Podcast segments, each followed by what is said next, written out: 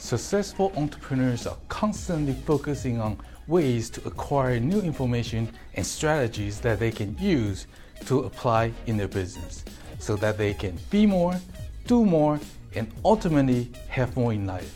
My name is Tony Liu, and this is Focus on Your Business podcast. Today, I am going to give you three ways your sales rep can steal from you and how to avoid them.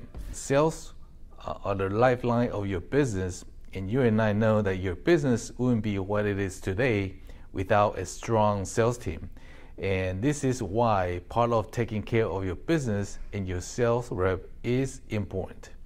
Here at Focus Law, we have encountered several situations where sales reps steal from businesses that they are working for. Your business has several assets, including uh, inventory, uh, the customer list, the proprietary information.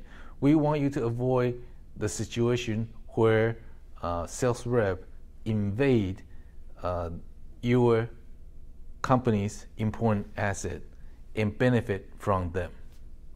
Okay, so here are the three ways the sales rep can steal from your business. Here you go. Number one, they can manipulate the prices and pocket the difference by receiving the kickbacks.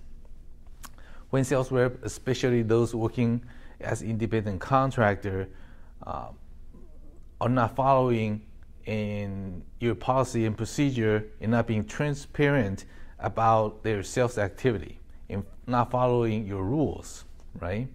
Um, and also because sometimes we just a little lenient on enforcing these rules because they are independent contractor, uh, that also creates an opportunity for them to manipulate manipulate the prices and pocket the differences in their bank account. Now, they work for you, whether or not they are in-house employees or independent contractor, they are working for you, selling your products. They need to follow the rules and be responsive and be transparent. Your reputation is on the line, your money is on the line, and because they work for your product and services, you need to get on it. Make sure they follow the rules and keep track of their activities. Now, number two is the sales rep become your competitor in selling the same exact product or services that you are providing. Now, if a sales rep steals from your customers, you have a serious problem, especially when they quit and decide to set up a company doing the same thing that you are doing, selling the same product and providing the same services. There is no way to prevent them from leaving your company and starting their own as long as they acquire customers on their own right? And they don't use the relationship that they have with your customers while working for you and solicit the business from these customers the same product that you're selling. That's just wrong. You need to prevent them from doing that by having an effective agreement in the beginning.